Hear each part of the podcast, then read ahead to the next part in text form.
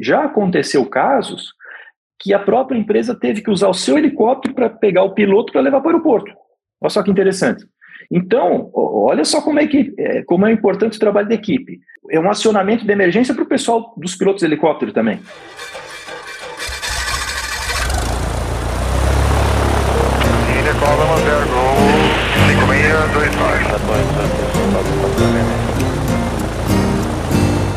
Fala pessoal do Farol de Pouso, muito bom dia, boa tarde, boa noite, tudo bem com vocês aí? Sejam bem-vindos a mais um episódio nesta segunda-feira. Aqui é o Félix, comigo temos casa cheia. O nosso querido secretário Caio está aqui, o Guilherme Schroeder e o Conrado. E é claro, temos que lembrar, do, lembrar dos nossos apoiadores. É a Hangar trinta e três, a marca de moda masculina do universo da aviação, que tem aquele voucher bacana para você comprar as suas roupas, ou para você, ou para alguém que você gosta, lá no e-commerce. É, da internet. E é claro, a Escola Realizar, a nossa querida escola apoiadora lá do município de Torres, no Rio Grande do Sul. Vai lá checar suas carteiras ou rechecar ou se preparar para o mercado, que, como a gente fala, e graças a Deus está crescendo. Se possível, lembre de ouvir este podcast na plataforma Orelo e lembra também de dar aquele apoio para o Caio e para o João Vitor no Apoia-se, né? Cafezinho, Farol de Pouso. Vamos falar hoje sobre aviação executiva com ninguém mais, ninguém menos do que ele, diretamente de Brusque, a terra da Havan, José Dubiela. Seja bem-vindo ao Farol de Pouso, querido. Muito bom dia, muito obrigado pelo convite, satisfação estar aqui com vocês, uma honra, honra estar aqui com vocês conversando.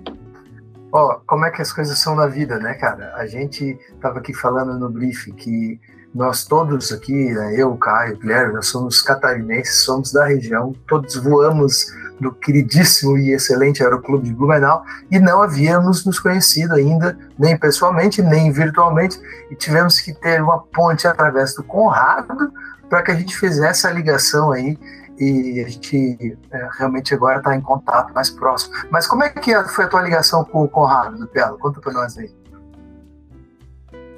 É, a gente veio se conhecer na, na, na Gol e foi a turma, turma cinquenta, uma turma de vinte e seis integrantes, né? E eu tive a satisfação de, de fazer um, uma grande quantidade de amigos, entre eles o, o Conrado, e a partir dali a gente começou a conviver é, no, no meio da, da linha aérea, né?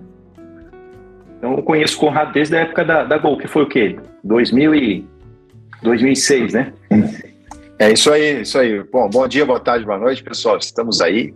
E é isso aí, Dubi. Foi... Pô, desculpa. É, é meu amigo, eu vou chamar de Dubi, mas é o Dubiela. Vamos lá. Fica à vontade, tentar. é, fica à vontade. Vou, Conrado, tentar manter Conrado, o, você tá em... vou tentar manter o decoro. Manter o decoro. Não, que isso. É... Então, foi em dois mil e seis que a gente se conheceu, né? E foi, foi uma época é, interessante... É, da aviação, né, o momento da aviação que vivia o Brasil, uma expansão muito rápida da, da Gol e logo em seguida a, a quebra da Varg, né, a compra da Varg pela Gol e, e várias confusões internas, né, do Biara que, que a gente acabou vivendo lá. É, e aí a gente, depois cada um foi para um lado, né, e acho que eu saí primeiro e você em seguida e foi para a executiva, né. Sim, e, sim. E, eu, pô, e, e, a, e a gente, a ideia de trazer aqui é para o nosso público que está sempre acompanhando o, o nosso podcast, ouvindo sobre as histórias incríveis da aviação comercial. É, a, a gente quis trazer você exatamente para a gente conseguir é, um pouco mais dessa, dos bastidores, né, do que, que é a aviação executiva, de como foi essa transição. Acho que a gente pode começar por aí, né? Como foi a, a, a, transi- uhum. a tua transição para a aviação executiva? E uh, vamos dizer, como se iniciou, as dificuldades iniciais, e daí para frente a gente toca o barco e vai, vai contando história aí da, da aviação. Ah, bacana, aviação bacana. Aí, que é um mistério para muitos, inclusive para nós aqui. É, eu nunca passei, acho que todos nós aqui, ninguém voa na executiva, então a gente tem muita curiosidade de saber os pormenores. E como é que foi a tua saída, já que a gente já falou da Gol, né, Dubiela? Como é que foi essa, essa tua saída da Gol para ir para a executiva? Como é que foi essa transição, a insegurança, né? Você foi também como, como indo para alguma coisa desconhecida e tal. o que passou pela tua cabeça? Vamos lá, vamos começar por aí. Sim, é, foi interessante a, essa transição. Ela, eu acho que para mim foi um pouquinho mais fácil por conta que eu é, já conhecia o proprietário do, da aeronave, já conhecia a empresa é, da minha cidade, então isso tudo veio a facilitar. Então, quando você transiciona para algo que você já tem um contato, você já se sente mais seguro, né? Apesar de é, da aviação de asa fixa ser a, a, o começo aqui da para a empresa também. A empresa já tinha aviação de asa rotativa, já estava em pleno funcionamento, mas a aviação de asa fixa era uma, uma coisa nova. Mas, como, como eu falei, sendo de uma, uma empresa conhecida, idônea, séria, isso tudo já te dá uma tranquilidade muito grande, né? Diferente de você, de repente, transicionar, é, sei lá, em algum momento de dificuldade, como se passou recentemente aí, problema de pandemia, muita gente perdeu o emprego, você tem que, é forçado a transicionar para algo que tem que ser naquele momento, que você não conhece, uma região que você não conhece, fica mais difícil. Mas como foi algo, digamos, combinado, né? Não foi algo forçado, foi um, uma escolha minha fazer essa transição, então foi algo mais tranquilo, né? Claro que você fica é, num mundo diferente, você sai de um mundo onde tudo na companhia aérea está escrito, você tem todo um apoio, uma infraestrutura para fazer aquela aviação funcionar, e você vai para uma aviação que basicamente os pilotos têm que fazer aquilo funcionar. Existe uma empresa, uma empresa que não é de aviação. Então você tem que dar conta de fazer, fazer aquilo funcionar e ir atrás das informações, tanto para o seu conhecimento como para a operação da aeronave, documentação, a parte de regula- regulamentatória, é, fazer aquilo andar corretamente. Então, no meu caso, não foi algo assim tão pesado de se fazer, né? Porque já é algo que já se, a, havia sido conversado. Mas assim, é, você entra num mundo que você sai, o simulador você vai fazer sozinho, treinamento você faz é, por você mesmo, né? Você estudando, você fazendo lá o simulador. Então tem essas diferenças que são bem marcantes em comparação com, com a linha aérea. E, bom, é, eu, eu não sei muito bem da história, né, porque a gente voltou a se falar agora, isso é interessante porque a gente vai descobrindo aqui, né, Dubiela?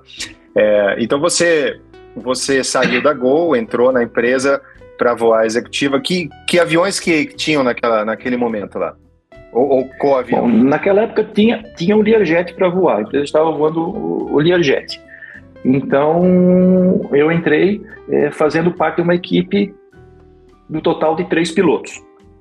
Então a gente começou daí com esse avião, com, com três pilotos e se revezando e fazendo é, voos para todo canto do Brasil. E vale a pena comentar como o avião é importante para o empresário, como isso é importante para a expansão do negócio dos empresários. É, Sem avião, uh, é muito difícil do empresário que tem o tempo escasso chegar na lo- nas localidades. Então, eh, o pessoal da aviação, ele já tem uma visão um pouco mais correta do que a aviação executiva. Eh, quando a gente conversa com o pessoal que não é tão próximo da aviação, existe, é engraçado, existe uma, um, uma espécie de folclore, existe uma, uma visão que ah, o executivo é, é só glamour, ele entra ali dentro daquele avião ali, vai ter uma comissária, vai ter as melhores refeições, ele usa aquele avião para passear. Isso não é verdade. O, a, a maioria dos empresários usa o avião como ferramenta de trabalho estritamente para para negócio do dia a dia, né? Então não é para passeio, é um negócio sério, uma ferramenta de trabalho. Não tem glamour nenhum.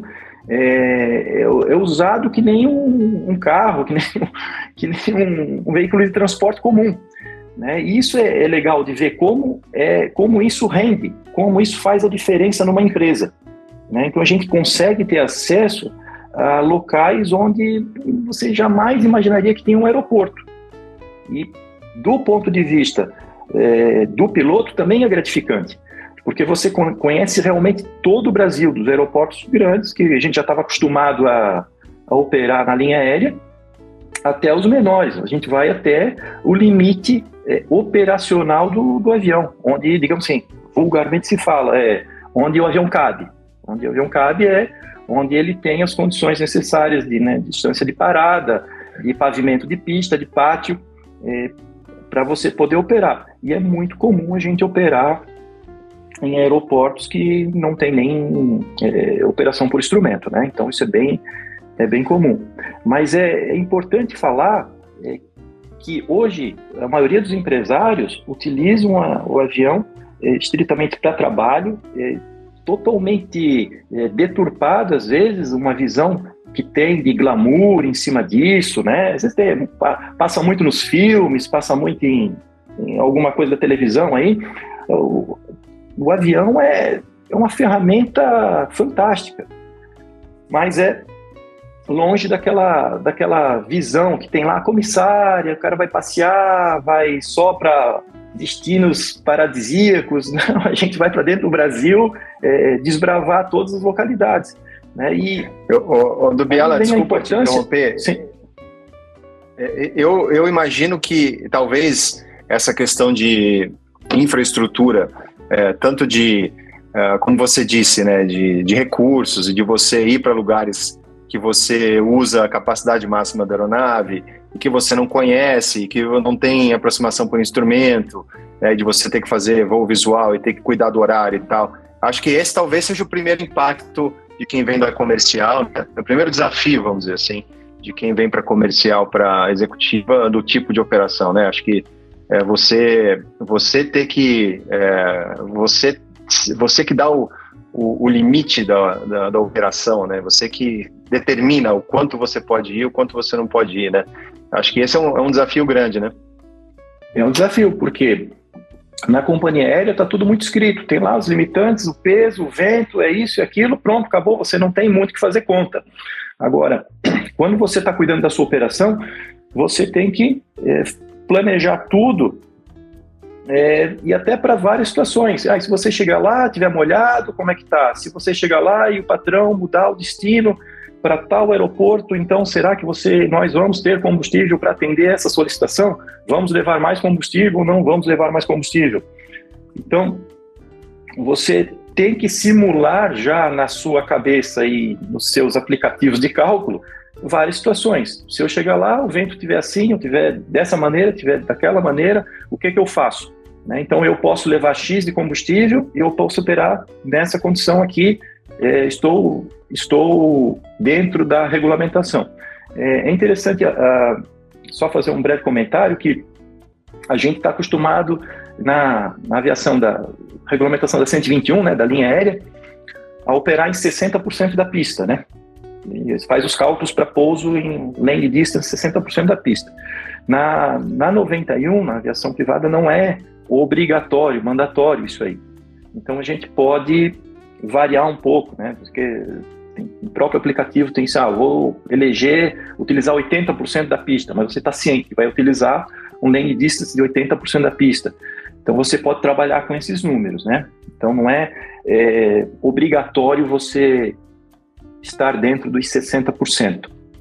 Mas uma coisa é, que já é o primeiro impacto, Conrado, é, que, que deve ser para a maioria dos pilotos, é o seguinte: a primeira coisa que o cara transiciona para a executiva é, é o type rating da máquina, simulador inicial. Então ele vai entrar, ele vai lá, vai ser contratado, admitido pela empresa e vai ter que correr atrás, porque a empresa não tem a estrutura, normalmente as empresas não têm estrutura para fornecer isso. Então ele vai ter que ir atrás do quê? Ele vai ter que reservar o seu simulador, verificar qual é, é o provedor de simulador e onde no mundo, e onde esteja homologado, porque nem todo local é, digamos, homologado pela ANAC. Então ele vai ter que ir atrás disso aí, verificar a data disponível.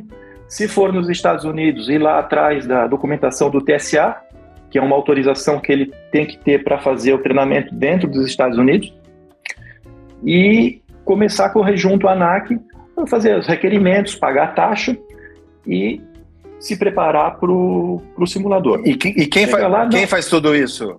Quem faz tudo isso aí, Dubiela? Tudo. Então, todo seu, é só o piloto. É tudo ele.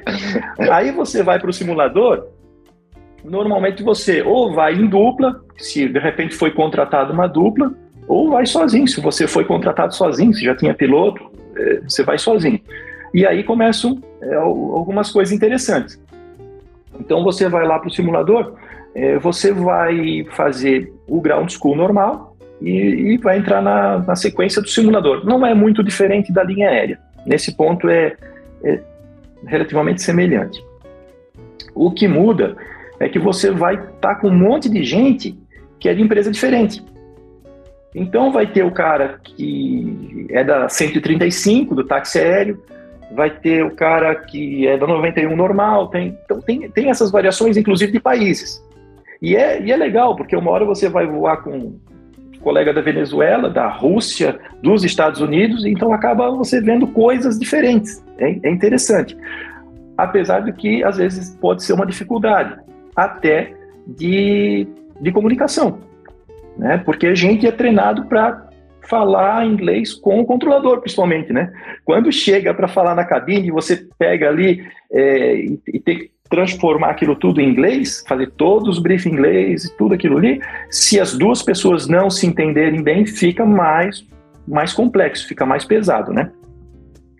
Então você vai fazer todo o treinamento de, de simulador, ele não é tão focado, que eu tenho visto, ele não é...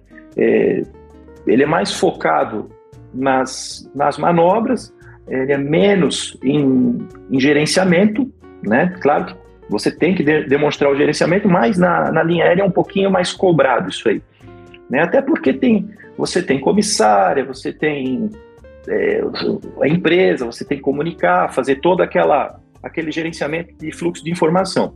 Na, na executiva já não tem isso aí, é mais simples. Terminado o simulador, vem a outra parte. Vamos dizer, na empresa, ah, você faz lá o simulador, acabou. É, assinou a ficha de cheque, a documentação é automaticamente encaminhada, né? Não, é você tem que entrar, fazer o upload desses documentos junto ao site da ANAC, mandar lá a taxa que você pagou, o requerimento, manda a documentação de conclusão do seu curso inicial ou da revalidação e espera a, digamos, a carteira sair no sistema da ANAC. Aí você está pronto para voar. É, a partir daí não é requerido que você faça mais nenhum treinamento. Então, na linha aérea tem, dá-se continuidade geralmente, né? Você tem uma, uma continuação de treinamento. Na, na, na aviação executiva, eh, você pode já começar a atuar de, de imediato. Se você tiver os colegas na empresa que passem mais informação sobre o avião, ótimo, mas não é, não é requerido. E aí você vai entrar na operação normal. O que, que, você, o, que, que o pessoal eh, vai encontrar de diferente? Você vai ter que cuidar de tudo. Então você já está planejando o voo bem antes da, da coisa acontecer, está olhando os NOTAMs, está olhando meteorologia, está tá ligando para o abastecimento para saber se tem combustível ou não, porque pode estar tá lá no Rota Air que tem combustível, mas pode ser que o cara não, não recebeu o combustível. E aí você fica numa situação ruim, você pousa lá e não tem combustível. Você tem que fazer reserva de pátio. Os pátios aqui no Brasil, em certos aeroportos, eles são limitados. Então, tem o pátio. Mas será que aquele dia está disponível? Então, puxa, você tem que fazer um gerenciamento. Até agora, até, até lembrei, recentemente a gente fez um voo para Canela, e lá tem um, um pátio que, ok, para aviação geral, ok. Mas, de repente, a gente estava indo em Global lá. E aí você tem que gerenciar bacana. E aí logo depois liga um colega dizendo que estava indo de Gulfstream. Aí, meu Deus, aí nós paramos aqui no telefone e começamos a conversar. Como é que nós vamos fazer essa montagem? Você vem para cá? Eu tava... Ou seja, chegou um momento que estavam os dois em cima da tela do Google Earth tentando fazer um quebra-cabeça de como é que você ia entrar no pátio, como é que você ia sair, qual era o esquema todo que você ia ter que montar para essas aeronaves se movimentarem sem necessitar de pushback, porque lá não tem. Então você todo tem mundo. que entrar nos, digamos, nos mínimos detalhes para preparar uh, o, o teu voo. Fora isso, é, você vai é, cuidar de toda a preparação do avião, tem que colocar, cuidar da limpeza, ver se tem os mantimentos lá, as, as bebidas e o mínimo necessário lá para você é, atender o patrão. E até aproveitar e fazer um parênteses, quando eu falei que essa aviação é, que a gente trabalha bastante não tem glamour, o pessoal acha que tem lá no avião, tem bebida alcoólica, tem cerveja, não tem nada disso. É, é tudo muito simples, é tudo muito prático. Lá nós temos lá água, refrigerante, um, uns, uns secos assim, umas, umas coisinhas para a gente comer lá, e basicamente isso aí, né? É, é, é tudo muito simples, tudo tem que ser prático, porque senão se deixar é, coisas perecíveis lá vai, vai estragar, né? Brasil, Dubiela, assim, ou Dubiela, vol assim? voltando, voltando ah, um pouquinho aí, ao, ao treinamento, Guilherme falando aqui, tudo bom, pessoal? É, só voltando um pouquinho ao, ao treinamento, é, eu sempre tive essa, essa curiosidade de saber como, como que é, é, por exemplo, no teu caso, tu veio da linha aérea para uma executiva, então toda essa bagagem de treinamento, de padronização de linha aérea, você carregou contigo. E como é que é para uma pessoa que só voou A, a, a executiva, ela consegue também chegar nesse mesmo nível ou é mais difícil? Como é, como é, que, como é que vocês encaram isso na, na executiva? Assim, como é que é visto isso? É, eu acho que o fato de você participar, da, ter, ter passado uma parte da sua vida na linha aérea, ela pode facilitar muito, porque ali você vê toda uma gama de manuais, de referências, É, de cálculos, não, não tem mais o que você possa ver, não, não, né? Tudo que é possível ser visto é, em termos de teoria de, de, de, tá ali, tá na linha aérea, tá nos G M G Os, tá nos S O Ps.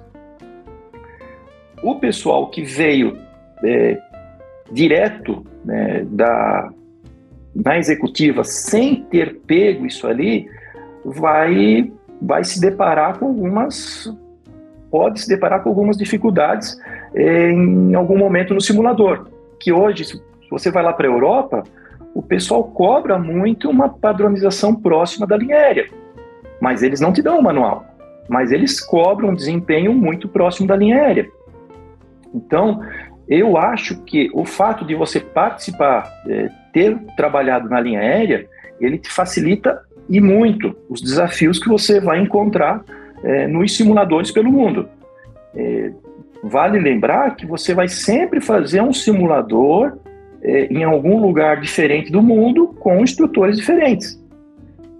E, você... e, e, e para vocês a carteira é, é a cada ano também? É, ela vence anual? Exatamente, a, ca, a, a cada ano. E uhum. quando, por vezes, você voa dois equipamentos, né, que é o nosso caso aqui, que hoje eu não estou voando, mas já aconteceu de, por muito tempo, voar dois equipamentos, você faz dois simuladores por ano. Então, você tem que demonstrar que você está apto e, em vários locais do mundo. Às vezes você faz nos Estados Unidos, às vezes no Canadá, faz na Inglaterra, e o nível de exigência, ele tem aumentado, né? Porque a coisa vai evoluindo, o nível de exigência também aumenta. Eu acho bem válido, acho extremamente válido o conhecimento da linha aérea. Como eu, eu já comentei com vocês antes, eu já encontrei pilotos da executiva que são extremamente bem treinados. O cara passou a vida toda na executiva e você olha, pô, é, é um exemplo, cara, é um exemplo a ser seguido, tem referências, tem colegas que eu, que eu troco ideia, que são, pô, geral, são professores mesmo, passam muita coisa, e o cara só da executiva, mas são pessoas extremamente focadas, dedicadas e que aproveitam bastante seu, o seu treinamento, né? Então o cara que é focado naquilo ali, ele supera sem problema nenhum. É, mas respondendo a tua pergunta, eu acho extremamente válido a experiência da, da linha aérea, te facilita muito para frente, você não toma digamos assim, você não toma nenhum susto em simulador, né? E principalmente das empresas aí que, de, de linha aí, pessoal aí é, que está nas melhores empresas aí conhecidas, é zero problema, entendeu? Tem um bom S O P, uma boa padronização, zero, zero problema, vai transicionar com facilidade. A única coisa que ele vai ver de novo é a operação mais de solo, né? O planejamento é, pré-voo que ele vai ter, a execução do voo, o que, que ele vai ter que fazer fora da aeronave ali para fazer aquilo tudo acontecer. Legal. Mas em termos eu, de voo, sem novidades. Uh-huh. eu, eu, eu, a única, a única experiência que eu tive na, na aviação executiva foi, foi Sêneca. E eu saí do Aeroclube, já fui voar um Curisco e aí depois eu fui voar o Sêneca, né? E uhum. eu tinha pouquíssima experiência, tinha, sei lá, acho que nem duzentas horas de voo eu tinha. Então eu falei pro patrão, eu falei, ó, a gente só vai voar em dia que não tem nuvem no céu, só vai para o aeroporto bom, não me botem em enrascada, sabe? Eu sempre tive essa consciência de, de que eu não tinha experiência, né? De, então eu fui aprendendo junto com, né, ao longo dos voos eu fui aprendendo, claro, depois um mau tempo aqui, fazia um procedimento, é, num, por exemplo, em Navegantes, que a gente operava muito, fazia um procedimento num dia, num dia que estava, né, cavoca, não tinha uma nuvem no céu, depois fazia com uma, uma camadinha. Então eu fui, fui aprendendo ao, ao longo, né, com, junto com a experiência. Eu acho que isso é muito importante. Se o cara acha que está com a carteira na mão, ou porque fez um simulador lá fora, acha que, que pode fazer o que quiser, aí que pode dar, dar algum problema, né? Tem uns, uns corajosos aí que no final das contas acaba dando errado, né? Ah, exatamente, Guilherme. Tem que ter consciência da, da, das suas limitações, né? Você tem limitações pessoais e limitações do equipamento, né? Hoje, você pega os, os nossos aviões, eles são extremamente capazes, eles te dão muita informação. Agora, a gente, por outro lado, tem que ser capaz de interpretar a informação que ele nos passa. Aí é o melhor dos mundos, né? Mas como você começou, falou do seu começo, começou lá no Sêneca, que é um avião que te dá menos informação, te dá é, menos consciência situacional. Você tem que ir com calma e, e step by step, né? Fez é, é. cem por cento eu, certo. Eu, eu lembro de uma vez saindo de Lages e o patrão queria porque queria ir para Blumenau e, cara, mas estava um tempo horrível. E aí eu comecei a mostrar o radar, assim, mostrei para ele, tinha um Storm Scope também, eu falei, tá vendo esses, esses pontinhos aqui? Cada pontinho desse é um raio. E aí, ah, já tem assim, alguma informação boa, então. Aí eu, eu falei assim, e aí, quer ir ou vamos voltar pra Lages tomar um vinho e amanhã de meio a gente vai pra Blumenau? Aí até ele, ele olhou aquele céu preto, não, é melhor voltar, né? Não, vamos, é melhor voltar. É, é complicado, às vezes a aviação, a aviação executiva, não sei como é que é. Bom, um avião maior, eu acho que já, e há muito tempo também já fica mais fácil, né? Mas eu, eu voei com, com, com duas pessoas que eram bem... Tipo, eu quero ir porque eu quero ir. E uma vez em Canela, inclusive, a gente estava na, na época de Curisco Turbo. Cara, mas a, a, a neblina estava no, no, no asfalto, assim, ó, não tinha como voar. Uhum. E não, porque a gente vai para o Blumenau, vai para o Blumenau, porque eu preciso trabalhar, eu preciso trabalhar. Eu falei, tá bom, vamos para o aeroporto. Aí, cara, colocamos a mala, check-out no hotel, cara, chegando no aeroporto, eu falei, cara, olha aqui, até os passarinhos estão andando, ninguém tá voando hoje, não sou eu que vou voar. Passarinho aí, tá não, no chão, sim. Aí, porque a gente vai, porque a gente vai, porque a gente vai. Eu falei, tá bom, então deixa eu te fazer uma pergunta, a gente tá decolando aqui, a gente decola, não tá vendo nada, mas decola, vai pra cima. Dentro da camada o motor parou, e aí? Aí ele ficou meio sem saber o que responder, eu falei, cara, vai todo mundo morrer. É isso que vai acontecer. Você quer arriscar ou a gente volta pro hotel e vai amanhã de manhã pro final?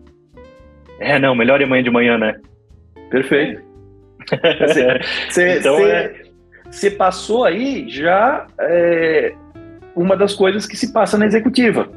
É. Por quê? É, você já estava vivendo os problemas da executiva. Eu, graças a Deus, todo o pessoal que eu trabalho aqui é muito tranquilo, todo muito consciente, é um pessoal muito fácil de trabalhar. É, nesse ponto, zero zero estresse. Mas a gente tem conhecimento, né, dos colegas que estão à nossa volta. Então, na aviação comercial, você não tem que se preocupar muito com a explicação para o passageiro, porque o pessoal ele vai entender, ó, o avião não vai decolar, o problema meteorológico, vai ter que esperar. O, o, eventualmente, um proprietário de avião, ele já vai te questionar, ele vai dizer, pô, mas eu tenho um avião, eu quero decolar.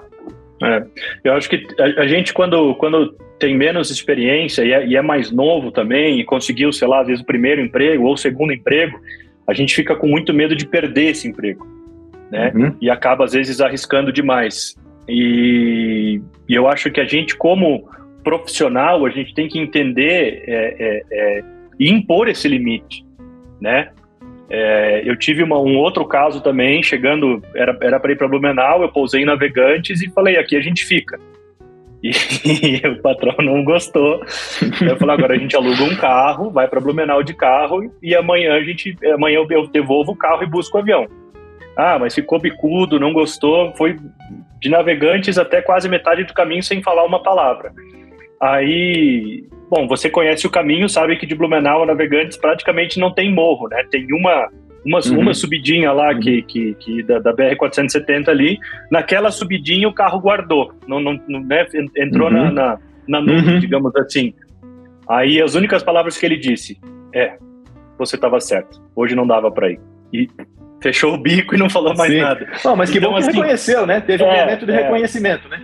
É, eu, acho, eu acho que a gente, nessa, nessa época, eu já, ne, já neguei alguns voos também, já teve alguns voos que eu falei, ó, hoje não tem condições, não dá para ir, também ficou bravo, mas eu, eu acho que a gente nessa, nessa posição, claro, eu tô falando de uma aviação a hélice pequena, né, uma, uma aviação executiva maior, a jato, ela é um pouco diferente, você tem muito mais aeroportos, muito mais infraestrutura para encarar, coisa que um, que um Curisco ou que um Sêneca não vai, né. Mas eu acho que para o pessoal que está ouvindo aí, que está começando, eu acho que tem que ter isso em mente, é, é, saber o seu limite e saber o limite do avião, né? Para não, não cair nessa de, ah, vou perder meu emprego. E se perder, tudo bem, não era um bom emprego. Se o cara te demitir ou não gostar, pegar outro piloto porque você não decolou no mau tempo, não era um bom emprego, né? Exato. Eu acho que a exato. gente tem que ter, a gente tem que ter, tem, tem que ser muito seguro nessas, nessas decisões, né? Exato, porque assim, o, aquele vídeo do proprietário do Davi Branco. Oi, desculpa. Vocês viram aquele, aquele vídeo do Davi Branco que ele fala sobre o poder do patrão na aviação executiva? Que ele, ele, ele tem uma sacada muito legal, assim, que fala, né, que o patrão que é muito passivo, que libera muito, ele deixa às vezes o, o piloto ficar muito autoconfiante, né? E o, por outro lado, o que é muito, o patrão muito incisivo, ele pode acabar, né, pela questão do poder mesmo, acabar ele gerando a insegurança do voo. E é muito legal, um salve para o nosso querido. Certo. É, nada, é, é, nada nos extremos é muito saudável, né? Mas tanto para essa aviação que você está, está descrevendo, Guilherme, seja aviação, uma, uma aviação mais leve, seja uma aviação maior, é, vai existir um, em algum momento a confiança do teu patrão, de, deveria existir a confiança que, que você falar, é, aquilo vai ser o melhor para aquela situação, né? Apesar de não ser a vontade dele. Então, esse deveria ser o objetivo da... Da, da aviação executiva, o patrão confiar no, naquilo que o, que o piloto está descrevendo. É, às vezes, isso é um, é um negócio interessante, tem o tema do, é, das ciladas, né? Você, você pode entrar numa cilada sem ninguém estar tá percebendo. Vou dar um exemplo. Tem, como você descreveu, tem a questão meteorológica, da pressa de chegar e tudo mais. É, às vezes você tem a necessidade de chegar, não tem pressa, mas você tem uma necessidade de chegar, uma vontade. Vou dar um exemplo aqui. É, uma cidade, uma cidade no interior gostaria muito do que o, o meu patrão, o empresário, chegasse naquela cidade. O cara quer muito, o prefeito quer que é, a, a, a empresa se estabeleça lá. Então, existe convite. Ah, vem aqui, venha visitar a cidade, venha, é, venha conhecer e expandir seus negócios para cá. Ah, ok, tem pista de avião aí? Ah, tem pista. Ah, então eu vou. E aí aparece o voo. Eu quero, temos um voo para a cidade X. Pois não, vamos programar o voo para a cidade X. Aí você vai, vai ver a cidade X, ela não aparece o aeroporto. Ou se aparece o aeroporto, aparece com informação é, pista de terra, e você não pode operar jato em pista de terra. Alguns jatos é, hoje já é possível, né? tem o Pilatus hoje, mas o nosso não é possível. E aí você começa a conversar com... Você entra no planejamento de voo e daqui a pouco você está falando com o prefeito da cidade. Olha só que interessante. O piloto do avião está falando com o prefeito da cidade, tentando entender que pista que tem lá. E, eu, o, e o, lá o prefeito, na ânsia, na vontade de querer receber o empresário, ele te fala umas informações é, básicas e até desencontradas, porque, coitado, o cara também não tem a, a informação técnica necessária. Então você vai perguntar, ah, a pista de asfalto é, ah, mas qual é a resistência da pista? Ah, não sei. Ah, mas já pousou algum avião a jato aí? Ah, já pousou. Aí o avião que ele fala não é um avião a jato, é um avião a hélice. Então, essa informação desencontrada eh, que ele está me passando, ele passou para o meu patrão. Então ele, ele já passou para o meu patrão, ah, que pousa a jato, que que isso, que aquilo. Então, passou um cenário para ele. E quando a gente vai conferir, é uma coisa totalmente diferente. Então, cria-se um, um cenário é, que você tem que gerenciar é, os perigos, né, para você não sair voando para um local desse, que você vai chegar lá, vai ter problema, e você vai ter que dar uma explicação para o, o proprietário da aeronave, dizendo, olha, a gente não vai poder fazer esse voo por causa disso, disso, daquilo. Ah, mas oh, oh. É, a, a pista foi, por exemplo, a pista foi asfaltada agora. Pois é, foi asfaltada, tá asfaltada, mas é, não tem indicação de, de, de compactação da pista. Qual é a resistência dessa pista? Como é que eu posso pousar um avião lá de vinte toneladas ali? Né, qual é a segurança que a gente vai ter que esse avião não vai afundar na pista ou no pátio? Então aí até você fazer esse estudo, ver as aeronaves que pousaram lá realmente... Essa, leva tempo, não, não é uma coisa que se faz do dia para a noite. Agora, Dubiela, é, você descrevendo assim, né, os desafios da, da operação e as diferenças entre a comercial e a, e a executiva, é, ficou algumas coisas mais claras na minha cabeça. Eu, eu vou, vou tentar colocar aqui em palavras o que, que eu eu, eu tô vendo de tudo isso, depois a gente bate um papo para ver se eu entendi bem e você fala das suas impressões. Eu acho assim, a, a, a maior diferença, né, no caso, é que na comercial, tudo isso que, todos esses desafios que você acabou de descrever aí, é, do P C N da pista, né, se pode, não pode, tudo, é, são feito por, é feito por alguém num, em algum setor da empresa. Né? A empresa tem setores, tem pessoas, contrata pessoas para fazer isso para você, vão vir as informações mastigadinhas para você, você vai ter lá um briefing do aeroporto que você quer ir e tudo. Então, a, a, você só vai operar, você só vai voar até ali e ter, com todos os parâmetros já pré-determinados, as limitações de performance e tudo, né? Então, acho que esse talvez operacionalmente seja, seja a maior diferença e os maiores desafios, né, que você encontra na executiva. Por outro lado, é, eu vejo também uma conexão muito forte, porque independente das diferenças, e a outra diferença grande, obviamente, que o, o Gui estava falando, né, porque é um Sêneca, um avião pequeno, pô, e tem aqueles aviões, pô, eu nem sei quais são, para passar vergonha aqui na tua frente, mas eu não sei diferenciar um Gulfstream de um Challenger, mas eu sei que são esses aviões aí, pica das galáxias aí, esses super jatos aí, uhum, que você uhum. voa.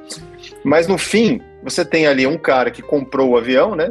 Quer dizer, ele optou por comprar o avião porque ele não quer, né, ou dirigir para o lugar, ou porque ele não quer pegar o um avião comercial para ir para o lugar. Então ele se vê no direito de chegar, não, eu tenho um avião, eu quero chegar onde eu quero, eu comprei, eu comprei isso aqui, agora eu quero de A para B, né? Eu não quero pegar o carro e subir a serra, descer a serra para ir para aquele lugar. É, assim como tem a pressão na, na comercial também, a pressão do, dos passageiros, a pressão de você cumprir o horário, bom, todas as pressões que são inerentes às operações, tanto da executiva como da comercial, mas tem um, tem um ponto convergente aí. É, tanto na comercial como na executiva, para você é, se impor e para você é, dizer não, né? Ou para você fazer o que você acha que é o certo, você precisa de conhecimento, você precisa de preparo, né? Exato. E, e eu acho que isso, tudo isso que você descreveu, essas dificuldades aí, é, na verdade é uma adaptação aos desafios que você tem, tanto na comercial como na executiva, né? Na comercial você tem um, você tem que, vamos dizer assim, é, estudar e ir mais a fundo em certos aspectos, e na executiva são outros é, um pouco diferentes, né? Agora, o poder de convencimento que o Gui falou, de, as histórias que ele contou, de convencer o patrão, é isso que você precisa, né? E o poder de convencimento vem do teu, do teu do teu instinto pessoal de você ser um profissional melhor, né? Porque você adquirindo conhecimento, você estudando, você indo atrás das informações, você vai convencer quem quer que seja, seja o seu patrão, seja alguém mais, o prefeito, de que aquilo é o mais seguro a fazer, né? E não só para a segurança de todos, mas antes de tudo da sua, né? Para você não embarcar numa, numa enrascada, numa enrascada de ter que ir para algum lugar porque o, o patrão está te pressionando. Mas o patrão está te pressionando porque ele comprou um avião de cinquenta milhões de dólares e ele quer ir para lá, né? Exato. Então, não, e a gente eu... fica assim... Desculpa, continua. Não, não, eu, eu... Então, eu acho que tem, tem, uma, tem uma visão... Assim, você falou do glamour que as pessoas imaginam da executiva, eu acho que talvez é o mesmo, um glamour muito parecido que, que os passageiros imaginam que é a vida do, de um piloto da comercial, né? É, uhum. E, e os, piloto, os pilotos da comercial imaginam que os pilotos da executiva têm um, vivem um glamour que não é o real, né? É, então são os dois todo, todo mundo Todo mundo sempre acha que a grama do vizinho é mais verde. Exatamente. Verdade. É, é, exatamente. Mas enfim... É, tem essa parte, mas eu acho que, uh, na verdade, é, o que é fundamental aí é que a gente esteja sempre, sempre é, se dedicando, não esperando que o simulador vai te, só o simulador vai te trazer conhecimento, né, que só é, o manual do, do, do avião, né, que vai te trazer as coisas. Então você tem que desenvolver os seus, no, na executiva você tem que desenvolver os seus próprios métodos e de uma certa forma a equipe que voa desenvolver os próprios S O Ps e criar as proteções e tudo. Então eu acho que tem uma convergência muito grande aí, né, porque é legal, a gente teve um papo com, com o Adriano Leon recentemente aí, muito bom no, aqui no, no, no Farol ah, Pouso. Ouvi, ouvi, ouvi. ouvi. Então, falaram muito sobre treinamento, achei isso fantástico. Exato, e ele foi um cara, um dos primeiros caras no mundo que implementou o sistema E B T, né, de treinamento, que é o, é o sistema mais moderno que existe na, na aviação comercial de treinamento, e as empresas no mundo têm se, se adaptado e tudo, e, e há, existe muito estudo, né, atrás disso, e muitos anos de, de evolução do treinamento na aviação comercial, enquanto que na executiva você falou, você vai lá para... para uma C A I da vida, você vai para uma central de, de treinamento e vai ter o treinamento que eles estão, te dão, com pessoas de, de, de universos diferentes, de, de aviões diferentes, com regulamentações diferentes, tá? Existe um gap muito grande, né, de, de é, vamos dizer, fundamentação do, do treinamento, né, entre a Correto. comercial e a executiva. Mas eu acho que você... É, individualmente, como você falou, que tem pessoas fantásticas e absurdamente é, profissionais e conhecedoras na, na executiva, mas é porque eles se dedicam, né? É porque eles vão Exatamente. Informação. Assim como na, na, na comercial, só para eu parar aqui, para eu dar uma pausa na minha fala aqui, como na comercial, como tudo é mastigadinho, é muito fácil, depois que você entende o, o sistema da comercial, é muito fácil, porque tudo é tão mastigado que você pode se acomodar lá e ficar só apertando seus botãozinhos lá, decolar, pousar, e aí você não evolui. Então, e, e o sistema está lá andando e você não, não se torna um profissional melhor. Eu acho que dos, dos dois lados, né, Biela? Os dois, vale para os dois, Conrado, é perfeito isso aí. Ou você entra no modo que eu é, descrevo assim, modo é, de aprendizado contínuo. Você entra na sua cabeça, no seu mindset, de ter um modo de aprendizado contínuo, de atualização contínua, ou você fica no conforto, você fica lá, na linha aérea, como você falou, você lê o S O P, lê, vê, vê lá, só atualização do S O P, né? Dá estudadinha, vê a atualização do S O P e, e segue feliz, beleza. Ou você pode seguir em frente. Na executiva, você pode fazer o, o básico, né? Sei lá, lê o manual do avião, vai lá, faz o simulador e vai para casa feliz. Mas esse é o básico. E aí cabe a cada um identificar se isso é, é o mínimo ou não, né? Eu vejo que isso é, é o mínimo para fazer. Você não está fazendo nada além do, do normal. Hoje, ir lá fazer o simulador é, é o mínimo. Não tem como ser menos que isso. E eu achei muito interessante na, na, na fala do comandante Leon, que ele descreve bem uh, o E B T como um, um método melhor de fazer o treinamento hoje. Hoje está muito assim, é de ticar, ticar os quadradinhos. E você entra naquela coisa de condicionar o piloto a sempre os mesmos cenários. O que que acontece? Você vai lá para um simulador, vamos falar de um recurrent. São basicamente três sessões. Vai fazer duas de treinamento e uma de check. Se você pegar essas duas sessões de treinamento e for praticar os quadradinhos, você esgota é, fazendo as repetições das mesmas manobras nessas duas sessões, porque não sobra tempo de você explorar outros cenários. Mesmo que você faça, tenha um desempenho excelente, você não sobra tempo para você explorar outras coisas, cenários mais complexos. E você acaba não vendo cenários diferenciados e, pior, você fica condicionado a sempre a mesma coisa. Eu até, até já comentei com instrutores lá nos Estados Unidos, poxa, vocês aqui só dão pane na V um. Um pouquinho antes da, da V um, V um um pouquinho mais, eu falei, puxa, mas esse é um cenário que é tranquilo, porque o avião ainda está na pista, você tem referência, você tem a referência da pista, você está no chão, você ainda não está voando. Pior, tem, existem situações piores, e você não, dificilmente ele vai te dar, nunca vi, é, você tomar um monomotor a quinhentos pés, a mil e quinhentos pés, ou começou agora alguma coisa de, de perda de motor em altitude, uma coisa ou outra de demonstração. Mas assim, é sempre o mesmo cenário. Isso não, não é bacana. Então tem que se, é, se apoiar no E B T e ver situações distintas, né? E desenvolvimento de competências. Né? Você tem que exato, desenvolver exato. as competências do, do, dos pilotos para gerenciar diferentes é, situações.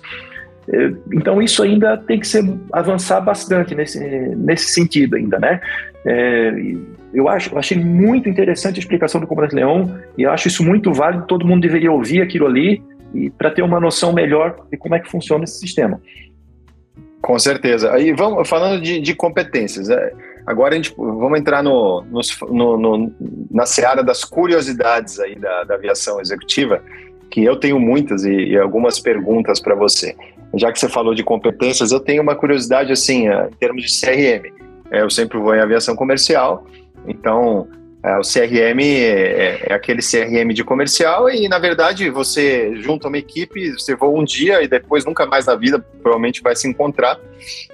E é assim que funciona o C R M. Você, vamos dizer, mesmo que você não goste da pessoa com quem você está voando, você tolera, né, por, por aquele dia ou por aquela chave de voo e um abraço, né? Faz o teu, uhum, faz o teu voo uhum. e um abraço. Agora, na executiva, obviamente não é assim, né? São sempre as mesmas pessoas e tal. Ah, vamos, quais são os aspectos assim que você pode ressaltar de, de, na diferença do, do C R M que existe entre a comercial e a executiva? Primeiro que a, o C R M na comercial, ele é muito mais treinado, digamos assim, né? A maioria dos casos é muito mais treinado. Na executiva, você vai lá, demonstra no simulador, mas não é algo que ele é orgânico da empresa, né? Não é cobrado muito na empresa. Então não tem ninguém é, toda hora falando sobre isso aí, como tem nas empresas, treinamento dentro da empresa, no simulador, mas é a ferramenta, a melhor ferramenta para a solução do, dos problemas é, que a gente vai encontrar é, na aeronave. A diferença é o seguinte, é, pelo fato de você conhecer já o seu colega, na maioria dos casos, é, facilita, né? Porque a comunicação fica mais rápida.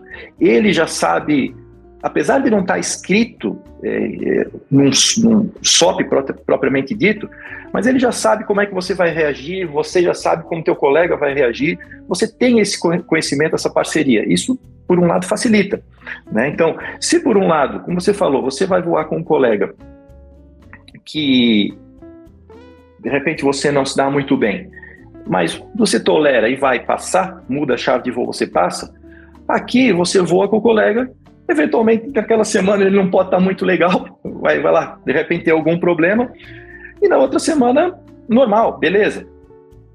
O legal é que você conhece, você sabe as reações dele, né? Você sabe o que esperar dele, é, e isso de certa forma facilita, tá? A comunicação acaba facilitando, você tem um pouquinho mais de liberdade de, de, de falar, acaba perdendo um pouquinho aquela... Uh, o power distance, digamos assim, sabe como tem na, na, na comercial, aquele receio de falar, a comunicação ela já é um pouquinho mais, ela flui um pouquinho melhor. Então, eu, eu acho que era isso, isso que eu ia comentar, porque às vezes a gente não tá legal para fazer um voo por algum problema pessoal, alguma coisa, e cara, eu não vou falar para um comandante que eu acabei de encontrar a primeira vez na minha vida que eu tô passando por um problema, alguma coisa. Então às vezes você fica, né, meio de cara fechado, meio quieto, e o cara pensa, pô, que cara idiota aqui do meu lado, né, não falou uma palavra até agora.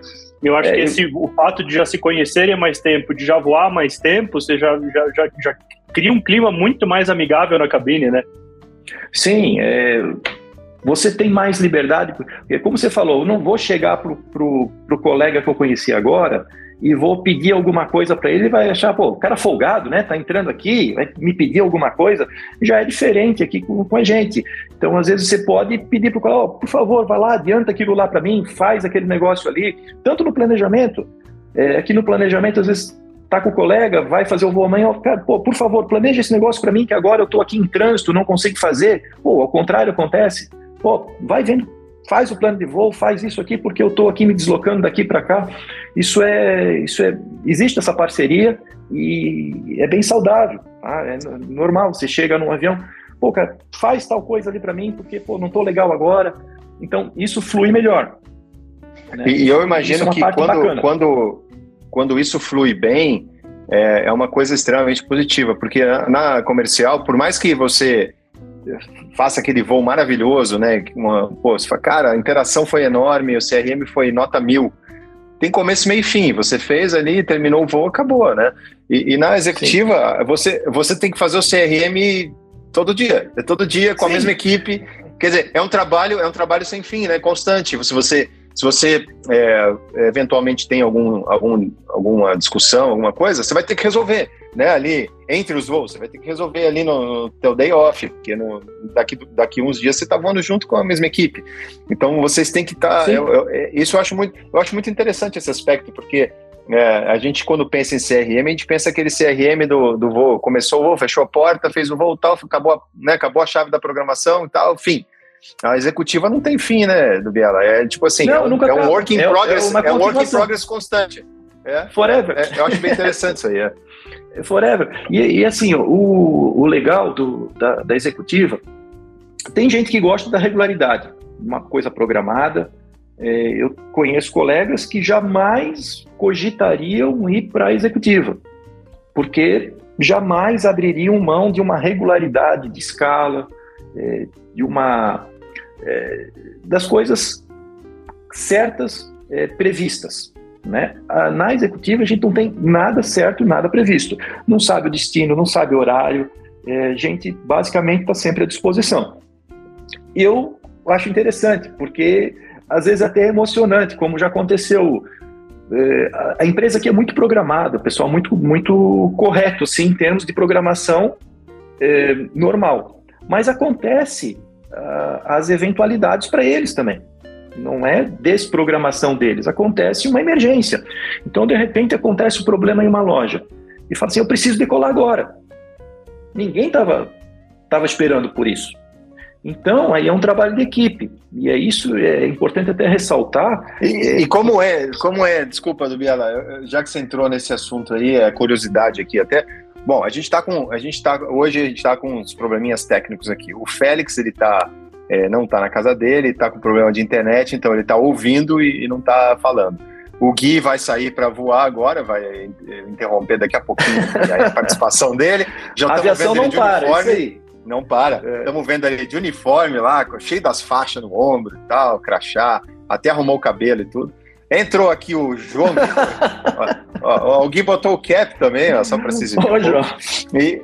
O João Vitor entrou, que é, a, é a, o, o João Vitor é a, é, a, é a voz do nosso podcast, Dubiela. Bom dia, eu, bom dia, Sinatra, bom dia. Bom dia, João. Olha aí, olha aí, o Frank Sinatra do podcast. Antes, é, antes e, tarde é do que mais tarde, né?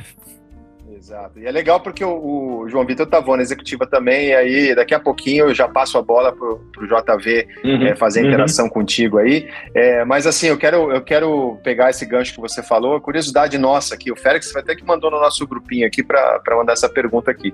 É, acionamento surpresa, né? Você estava falando assim, pô, aí o patrão tem que resolver um problema numa loja lá, não sei aonde, e você tá, sei lá, tá no, no teu de... no dia que você era para estar em casa lá, é, pegando uma praia, fazendo um churrasco, e aí precisa fazer um voo. Como é que funciona? A gente, na comercial, a gente tem o stand-by. Tá fora do stand-by, tem gente, que, tem gente que não atende escala, né? É, se, você não tem pro... se você não tem programação na comercial, tem gente que não atende de jeito nenhum escala, né? E o cara tá no, no direito dele. Eu, eu tô fazendo aqui as aspas com o dedo, no direito uhum. dele de não atender, porque não, não tá publicado, né? Como é que é, funciona isso aí na executiva aí? Como é que funciona essa, essa, essa incerteza aí, ou esse acionamento surpresa aí? Ah, isso é raro, mas acontece. Então, bate uma mensagem aqui no WhatsApp, no nosso grupo, ó, precisamos ir para tal lugar agora. E aí começa a correria. Então, você levanta acampamento de onde você estiver e você tem que se jogar para o aeroporto. E aí começa, você fala, quem é que vai fazer o voo? Tá, meu parceiro, parceiro X. Pô, você tá mais próximo, não tá? Vamos junto. É, ah... Às vezes tem aquele que já está mais próximo do aeroporto, chega lá, já vai preparando o avião. E vale lembrar que a aviação executiva é muito do time, da, da equipe. É muito importante ressaltar uh, a importância não só dos pilotos, mas da equipe de terra. Como a gente tem lá os mecânicos auxiliares, a gente depende muito desse pessoal aí. Eles que ajeitam tudo para a coisa sair no horário. Então, veja bem, quando, quando dispara o voo, É, seja ele de emergência ou não, é, eles estão sabendo e já começam a preparar o avião. Se for de emergência, eles também, porque eles, às vezes eles estão no hangar, às vezes eles podem não estar no hangar. Então eles já se jogam também para o hangar e eles já vão dando a, a preparação inicial do avião. O que que é? Vai abrir porta de hangar, vai botar o avião para fora, vai abastecer, vai fazer os preparativos que tem que ser daquele momento. Então isso é muito legal, que a gente tem uma equipe muito bacana aqui. Tanto existe essa equipe é, para os helicópteros, que estão em Brusque, existe essa equipe para as aeronaves de asa fixa, que estão em, em Navegantes. Então, eles são a linha de frente, que eles vão lá e vão preparar a coisa para a gente chegar e já está tudo mais ou menos pronto. A gente entra mais já para ligar o avião e, e fazer a, a programação, fazer os checks, mas tudo já está mais ou menos pronto. Então, é, mas respondendo a tua pergunta, Conrado, a mensagem vem por telefone, vem por WhatsApp e a gente combina qual é a maneira mais fácil de chegar. Se der para chegar é, num, num tempo é, curto no aeroporto, ok, já aconteceu casos que a própria empresa teve que usar o seu helicóptero para pegar o piloto para levar para o aeroporto. Olha só que interessante. Então, olha só como é, que, é, como é importante o trabalho da equipe.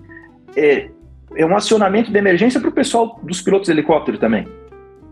Então, o piloto de helicóptero sai da casa dele correndo para ir para o hangar, onde a equipe de manutenção lá já preparou o helicóptero, eles acionam o helicóptero e vão no ponto de encontro, no campo de futebol, no aeroporto, buscar os, os pilotos para levar para o aeroporto para fazer a missão.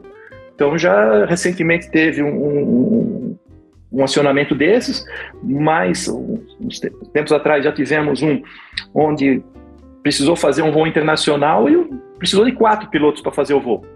Então, se juntar, um veio de cada canto, o helicóptero acionado, nos juntamos, o helicóptero levou a gente para Navegantes, pegamos um, um avião de linha para levar a gente para Campinas, que o avião estava lá em Campinas. E assim a gente consegue cumprir a missão. Então isso é bem dinâmico, é bem interessante como a empresa usa os seus recursos para poder cumprir um, uma missão mais, mais urgente. E isso pode acontecer a qualquer momento, porque você tem lá é, um cento e setenta e duas lojas lá espalhadas aí pelo, pelo Brasil, alguma pode ter algum problema, precisar de alguma coisa mais urgente, que precise de uma equipe lá, e vem a informação, ó, precisa do, do voo agora. Então, a gente está sempre preparado para isso. É, é emocionante na hora, sabe? E é legal ver que a coisa funciona. É para isso que a gente está aqui, fazer a coisa acontecer no menor tempo possível. É importante a gente também não entrar naquela cilada da, da autopressão, da pressa, porque a pressa é inimiga da aviação. Você pode fazer as coisas com agilidade, mas quando você se atropela, alguma coisa pode ficar para trás. Então, é, é, isso é muito importante, você ter esse controle é, de não se deixar levar é, por essa é, uma auto, uma autoimposição é, uma, nessa situação, né? Tem que ter o controle para não deixar certos procedimentos para trás. O que, eu, o que eu ia falar antes, quando vocês estavam comentando de... Bem, bem no início do podcast, você estava falando que ah, usa, usa o avião como um carro, usa para trabalho, né? No Brasil, a gente não tem muito essa mentalidade de, de, de trabalho, de dinheiro por hora de trabalho, né? O americano, ele tem muito disso, assim. Ah, quanto que custa uma hora de um C E O de uma empresa? Tipo, custa dez mil, vinte mil dólares a hora. Então, se o cara fica preso no trânsito por vinte horas, ou pegar um avião que demore vinte horas para chegar, ele deixou de trabalhar essas vinte horas e deixou de faturar ou de ganhar esse, esse dinheiro que ele poderia estar tá ganhando, né? E eu acho que é muito essa conta que quem tem avião faz. Quanto que custa a minha hora de trabalho? Quanto tempo eu, ou quanto dinheiro eu vou perder ficando preso, sei lá, num, num avião de linha ou, ou não conseguir ir para tal aeroporto, ter que pegar, sei lá, um... um um avião até um aeroporto grande, pegar um carro, né? Eu acho que essa, essa conta é que, que esse, esse tipo de, de, de, de empresário faz, né? Isso eu acho, eu acho muito bacana. E agora, uma, uma curiosidade que a gente, acho que perguntou no começo e passou, passou batido, me fala dos aviões, eu tô com curiosidade de saber quais ah, aviões que sim, tem aí sim. nessa, nessa sim. frota. Nós aqui voamos um Lear quarenta e cinco X R, é uma aeronave é, capacitada para nove passageiros, um range de quase duas mil milhas. Ela é extremamente versátil, a aeronave, é, deliciosa de voar, é, teto operacional, é, certificado de nível quinhentos e dez, apesar que a gente, eu não me lembro de ter voado nesse nível, né, não há necessidade de... É uma situação bem rara de peso que você vai poder atingir esse nível, mas é uma aeronave extremamente versátil é, para o ambiente brasileiro. Né? A gente pousa em praticamente todas as pistas aí de, eh, pavimentadas, a gente pousa em praticamente todas elas. Eh, temos o Challenger trezentos e cinquenta, foi, foi o primeiro Challenger trezentos e cinquenta do Brasil, também é uma aeronave Bombardier, e nove lugares, porém com muito mais espaço.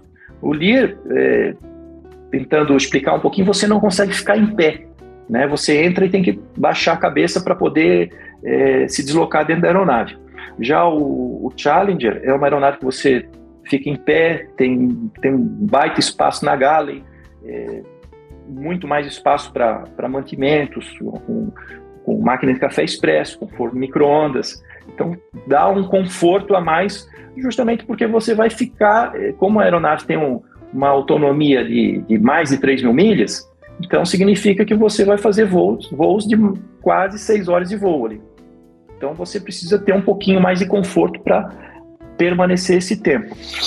Mas, essa máquina de café ser... expresso aí, Dubiela, devia ser mínimo requerido para qualquer aeronave de aviação executiva. Né? É, no go, né? Tipo assim, no go, tá lá no no, no go, máquina de café. É exato, go. Exato.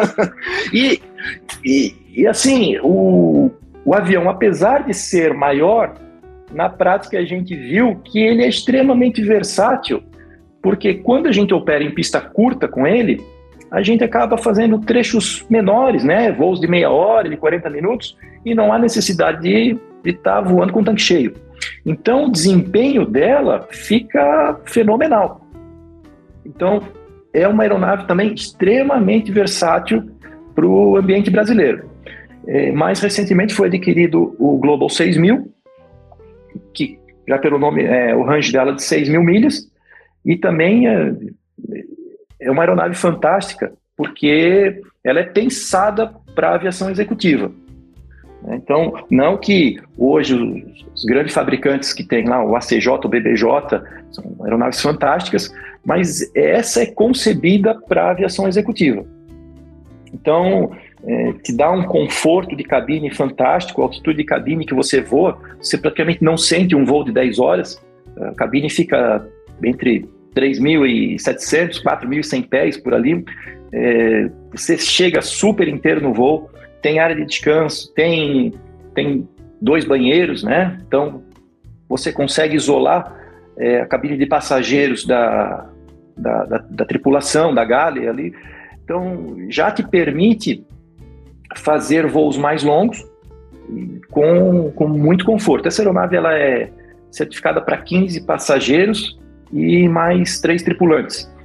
Então, é super confortável.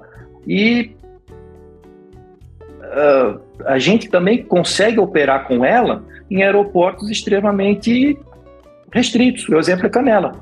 Dá para... Mas vai perguntar, pousa dentro da, da, do manual, como fala, envelopado, como a gente costuma falar? Sim, pousa. Você coloca, faz os cálculos no aplicativo, você previamente usa o aplicativo, você simula lá as condições, e você que pousa e é bem tranquila a operação. Né? E as, o que complica para nós... as facilidades do noventa e um de não ter que fatorar, né, Dubiela? É o que facilita para o operador da, da geral, né? Sim, mas se você... É, inclusive, se você fatorar, dá certo. Incrivelmente dá certo. Pô, que ah, legal. É, eu até comentei que essa é uma das facilidades, como você falou, é uma das facilidades do noventa e um, que você não precisa cumprir aqueles sessenta por cento, lane distance, sessenta por cento dentro da pista, você pode trabalhar com uh, números maiores.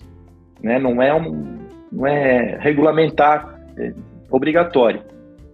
Mas o nosso, eh, nosso calcanhar de Aquiles é mais, os, são os pátios para esse avião. Então você tem que trabalhar com o seguinte, é, primeiro P C N da pista, uh, área de giro, se vai ter área de giro suficiente para esse avião fazer o cento e oitenta, e pátio. Então, se às vezes basta ter uma, duas ou três aeronaves de pequeno porte que já te inviabiliza a manobra do pátio. Até porque a responsabilidade do Jet Blast é nossa, né? Então, se de repente você ter, tem espaço de andar ali dentro, mas você vira, vai pegar um vento muito forte é, nas aeronaves. Então tem que ser qual, um qual é bem, a, bem estudado. Qual é, qual é a envergadura que tem o Challenger? O Challenger tem vinte e um. Tá. Mas o Global já vai para vinte e nove, arredondando. Entendeu? Tá. Então... É, já dá um trabalhinho em alguns pátios, né? Mas são máquinas assim que extremamente voltadas para para aviação executiva. O Lear, você prepara ele muito rápido. O Challenger leva um pouquinho mais de tempo. O Global, pela dimensão, você tem que ter um pouquinho mais de paciência, porque, por exemplo, o Global, você, eu, eu não consigo, eu não vi uma pessoa que consiga abrir o bagageiro pelo lado de fora, da altura que é. Então você precisa de escada. Para você pegar a escada do avião, ou você pega a escada que está na cauda, ou você pega uma escada que está dentro do avião. Para você pegar a escada que está dentro do avião, você tem que abrir a porta do avião. Para abrir a porta do avião, tem que conectar a bateria. Para conectar a bateria, tem que ir lá na cauda, abrir uma porta e fazer um processo de conectar a bateria. Leva alguns minutinhos. Não é assim uma coisa tão, tão simples. É... Então, tudo é um pouquinho mais é, demorado. Você conecta a bateria, abre a porta, entra, entra na, na aeronave, vai lá, pega a escada lá no fundo, volta, começa a tirar, apitou, é, fazer toda a preparação. Não é uma coisa tão direta que nem você chegar num Lear e arranca o pitô ali, você tá, tá na sua altura, né? É, calço é tudo menor, você pega um calço do, do Globo, é um negócio de um metro de madeira, de madeira, sabe? Você precisa de ajuda para botar lá no bagageiro, tem que estar um embaixo, outro em cima. Então esse é um, é, um, é, um, é um diferencial do avião, que você tem que fazer as coisas com um pouquinho mais de calma, né? Não, não dá para preparar ah, em cinco minutos esse avião. Mas é, Biela, são aeronaves e, fantásticas. E, e essa, vocês, uh, vocês vão todas as aeronaves ou tem tripulação dedicada por aeronave? Como é que é? Não, tá mais ou menos, tá mais ou menos dedicado, até por uma questão de, de carteiras, né? Se eu tiver que fazer três eh, por ano, é um custo a mais para a empresa, e eu também não consigo estar em... Nenhum piloto consegue estar em três ao mesmo tempo.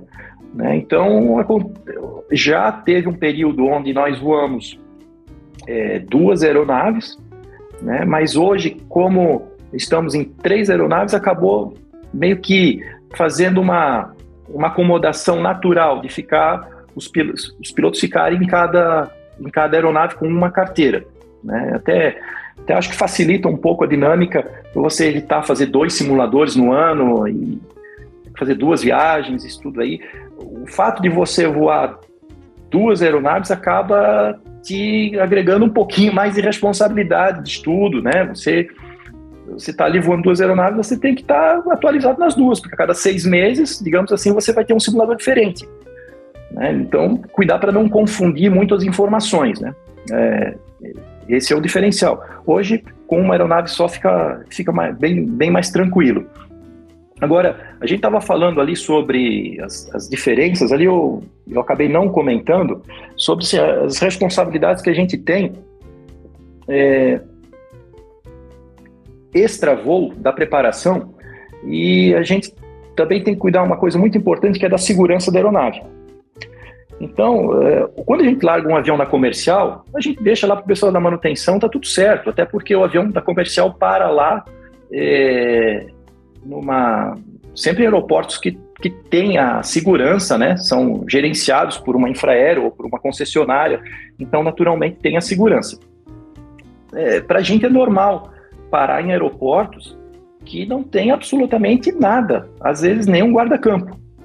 E aí como é que faz? Como é que eu vou para o hotel dormir e deixar o avião é, sozinho, desguarnecido? Então é a responsabilidade do piloto também É, cuidar dessa área do security. Como é que a gente faz isso aí?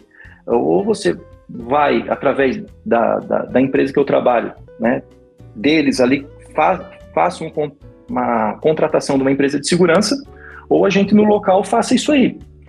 Mas ele não para aí. É, você, às vezes você precisa dar um, uma monitorada, você bota o pessoal lá, e você tem que deixar o seu telefone. Pô, se o pessoal tiver alguma dúvida, se alguém chegar lá na aeronave, então eles ficam com o teu telefone do piloto e você tem que ficar meio que dar, passar umas orientações é, para eles. Então já aconteceu o caso de combinar, ah, a segurança vai chegar às seis horas da tarde e eu não estava lá. Então, ah, por favor, me liga aí a hora que chegar às seis horas da tarde. O pessoal não ligou. Aí você fica, pô, o pessoal chegou ou não chegou? Tá lá ou não tá lá? E você tem que voltar no aeroporto e ver se o pessoal tá lá, né? Então, às vezes o pessoal pode encontrar lá, eu tô falando isso aí, o pessoal pode encontrar lá o avião sem ninguém, às vezes a gente orienta pro pessoal da segurança posi- se posicionar ao lado do avião. Aí fica visível ao lado do avião. Às vezes a gente pede pra segurança se posicionar longe do avião, só observar o avião. Então isso é interessante, tem uma... Tem uma estratégia nisso aí, entendeu? Então, às vezes fica próximo, às vezes é, fica longe. A gente tem que cuidar também é, coisas que passariam na cabeça do piloto da, da comercial, porque as coisas são inspecionadas. Quem é que inspeciona as coisas que entram dentro de um, de um, de um avião? Eu, eu não estou preocupado com a bagagem dos passageiros, que todos eles são de confiança, todos eles trabalham na empresa, né? É, esse não é o problema. A minha preocupação é se entra alguma coisa que não era para entrar. Tipo, sabotagem. Então, às vezes acontece, você tem um passageiro lá e alguém intercepta esse passageiro e entrega um pacote. Pode acontecer, ó, ah, isso aqui é um presente para o dono da empresa. E a pessoa, inocentemente, vai pegar aquilo lá e vai levar para dentro do avião. Então, até essas coisas você tem que se preocupar de fechar todo o círculo do começo da preparação do avião, da, do planejamento, é, até o, o término do voo. Né? Então, isso Mas, é uma parte... Isso é muito, isso é muito interessante, saber como que muda o, a forma como você gerencia a aviação, dependendo do teu contexto, né? Porque você trabalha com uma figura pública, né? Então você tem que ter esse olhar, uma, uma ótica avsec, né? Que a gente fala, né? Exato. Uma, uma ótica de, cara, eu, não é só o safety do avião, né? Eu preciso saber se vão, vão, vão sabotar, igual você falou, né? Porque pode acontecer isso, é né? Uma figura pública, acontece isso e, e é, é o que você falou, né? Comercial não tem isso, eu na né, executiva aqui, eu não, acabo não tendo isso. Por justamente não, tipo, meu, meus chefes são anônimos, né, então assim, a gente acaba não se preocupando e é, são menos pessoas, né, então é bem, bem legal ver essa... Tem... Eu, eu, já, eu, eu vou aproveitar esse gancho aí do J V e entrar nessa, nessa, nessa, nessa pergunta bem legal. A gente, na comercial, a gente tem muitos chefes, né, tem chefe que não acaba mais, é, geralmente você não conhece todos os teus chefes, você conhece só um ou dois. Você nunca viu a cara do dono da empresa, né? Você não, não, aliás, tem, tem gente que trabalha na comercial e não, nem sabe quem é o dono da empresa. É, então, tem vários donos. E na executiva, o teu chefe é o teu, é o, é o, é o teu patrão, que é o dono da empresa. Em é vias de regra, né? Geral. E, e é legal, essa é uma outra curiosidade, que essa para mim é, é talvez a maior, aí, a mais interessante da gente conversar, é, até porque o, o J V já falou, né? É, obviamente depende, depende de onde você voa, ele voa na, na executiva onde os, o patrão é anônimo, não é uma figura pública, você voa para uma empresa que é, é uma figura pública, o dono. E como é que essa relação é, se dá com o dono da empresa, né? Entre você, piloto, o dono da empresa, onde ficam os limites? É, eu imagino que seja, obviamente, a tua vida ela é tão boa quanto é, o teu patrão é um cara gente boa, né? Porque ele é teu uhum, chefe, uhum. em último, em último caso, né? Então, é, fala um pouquinho sobre essa relação direta com o patrão, dos limites, das liberdades que você tem. Ah, eu imagino também, por outro lado, se você tem liberdade, você já mencionou isso, você pode muito facilmente confundir a tua liberdade com o abuso de é, autonomia para, né, para você fazer é, coisas que não deve e tal. Como, conta um pouquinho como é que é essa relação com o patrão na executiva aí. A relação aqui, para mim, a gente, eu acho que todos os pilotos aqui são abençoados porque é uma relação muito leve, muito tranquila, né? Porque como o patrão aqui ele é focado ao trabalho, é, então isso tudo já facilita, né? Tudo é focado para o desenvolvimento da empresa. Então, toda, todas as nossas missões, elas, elas têm um objetivo. Então, como é que eu posso explicar isso melhor? Isso tudo facilita para o trabalho do piloto é, saber o que ele deseja. Claro que cabe a nós nos policiarmos e estabelecermos os nossos limites. A gente não pode ficar é, interferindo no, no, no trabalho dele, com, perguntando coisas, ou, ou ficar falando coisas que não têm sentido é, para o nosso dia a dia, né? Então a gente se atém a falar as coisas relacionadas à operação do, do voo. Mas o que é legal é que ele vem conversar muito com a gente. Então, quando, quando dá um tempo ali no meio do voo, ele vem, chega, conversa, conversa com a gente, pergunta como é que tá, como é que não tá, é, como é que tá o voo, como é que tá, tá o destino, e a gente, às vezes, acaba é, tendo um momento ali de descontração. Mas como é, o objetivo é sempre é, a gente chegar em algum local e sempre o tempo é exíguo, a gente está sempre coordenando, o nosso, o nosso dia a dia é sempre coordenar as etapas para que tudo ocorra é, no, no menor tempo é, possível e que os objetivos do dia sejam alcançados. Então, às vezes, a gente sai para fazer quatro, cinco etapas e a coordenação com ele é, é basicamente perguntar, você vai ficar quanto tempo aqui? Ah, eu vou ficar uma hora, duas horas. Então, a gente trabalha naquele período ali para deixar tudo pronto e se tiver alguma é, dificuldade no meio do caminho, de repente, tal aeroporto está tá com meteorologia ruim, a gente procura passar para ele, dizer, ó, o aeroporto lá não está legal. E aí ele resolve facilmente, se ele espera naquele local ali, se ele muda o destino. Então, essa flexibilidade é, é inerente à aviação executiva, tá? Então, o dia a dia, para trabalhar com uma figura é, pública desse nível, é, para nós acaba sendo fácil, pela figura dele. É uma pessoa fácil de trabalhar, tá? Mas claro que a gente respeita, respeita os limites. Eu estava conversando ali com, com o Félix, batendo um papo sobre é, esse negócio do, do piloto, que ele é, acaba sendo é, conhecido pelo nome, né? É, dentro da empresa. Então, qual a diferença? Uma das diferenças da aviação comercial para a executiva. Então, na comercial, se eu fosse lá encontrar de repente lá com o Constantino lá em São Paulo na época é, do, da Gol, ele não me reconheceria. Tem lá quantos mil pilotos. Então, você passa batido. Hoje, qualquer piloto aqui da empresa, você encontra com o patrão, ele já reconhece, né? Então você, você tem que saber que o piloto da executiva não, não pode ser, sair fazendo bobagem por aí, porque ele é visto como o piloto da empresa que ele está trabalhando, né? É, não que o pessoal da, da comercial faça bobagem, não é isso aí, mas você tem uma liberdade a mais, né? Você tem, na, na, no seu período de folga, você tem, tem uma liberdade de, de, de fazer o que quer e tudo mais. O, o piloto da executiva, ele tem que tomar cuidado nesse aspecto, que ele, ele é visto como, né, um, uma parte presente ali da empresa, né? Você leva a marca da empresa. Então isso é uma coisa séria a ser considerado também. J V, tô vendo aqui que você está pensando, fazendo uma cara pensante aí. Antes, do, antes, da, antes da, da cara pensante do J V, só quero aproveitar para dar um tchau. Tem que sair para voar agora. Agradecer o Dubiela aí pela presença, foi um prazer estar aqui. E é isso aí, eu preciso ir para voar. Deixo vocês aí para mais algumas perguntas e muito obrigado. Valeu, Guilherme. Bom voo para você. Tudo de bom. Obrigado. Obrigado. Grande abraço.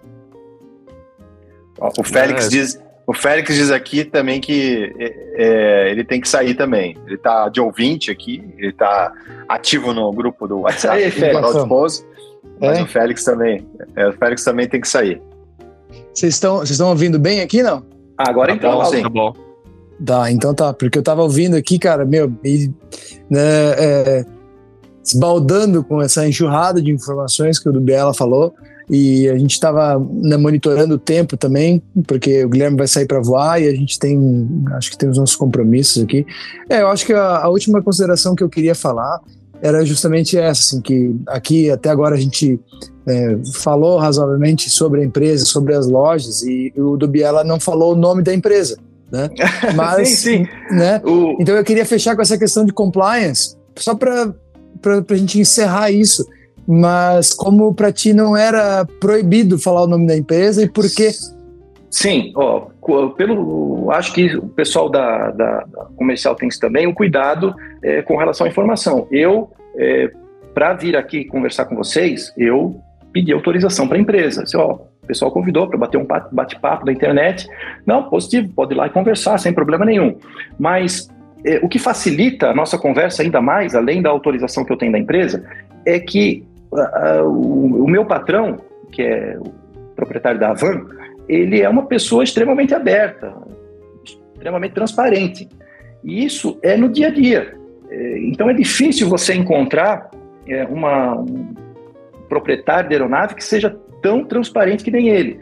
Transparente a ponto de dizer assim, ó, qualquer um que quiser visitar a aeronave, pode ir lá visitar a aeronave, é, não tem aquela... aquela redoma em, em torno do, do, do equipamento, né? Então a gente tem a liberdade de levar pessoas, eh, ir lá conhecer, mostrar os aviões, isso, isso é tudo muito bacana. Tem, tem al, alguns empresários, a gente tem que respeitar, pessoal, não quero que ninguém entre dentro do avião, ok, isso é, também é normal, mas para nós aqui é bem prazeroso poder ter a oportunidade de levar eh, os colegas, pessoas... Eh, que não conhecem, né, tanto da aviação executiva, ir lá e, e mostrar o equipamento.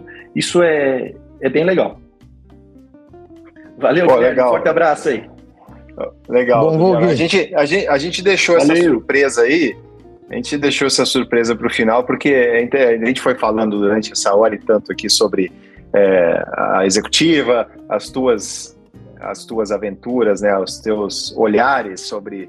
a executiva e mais, aí a gente foi entrando aqui mais especificamente é, na empresa que você trabalha, né, na Havan, né, e uhum. a gente, você foi, você foi dando, detalhando um pouco mais como é que é a, o teu dia a dia aí, e é muito legal, obviamente, em função é, do tamanho da empresa, em função da necessidade, é, eles criaram uma, uma mini empresa de táxi aéreo, né, com É como você descreveu, recursos para atender os recursos próprios, né? Então, helicóptero para atender internamente as necessidades.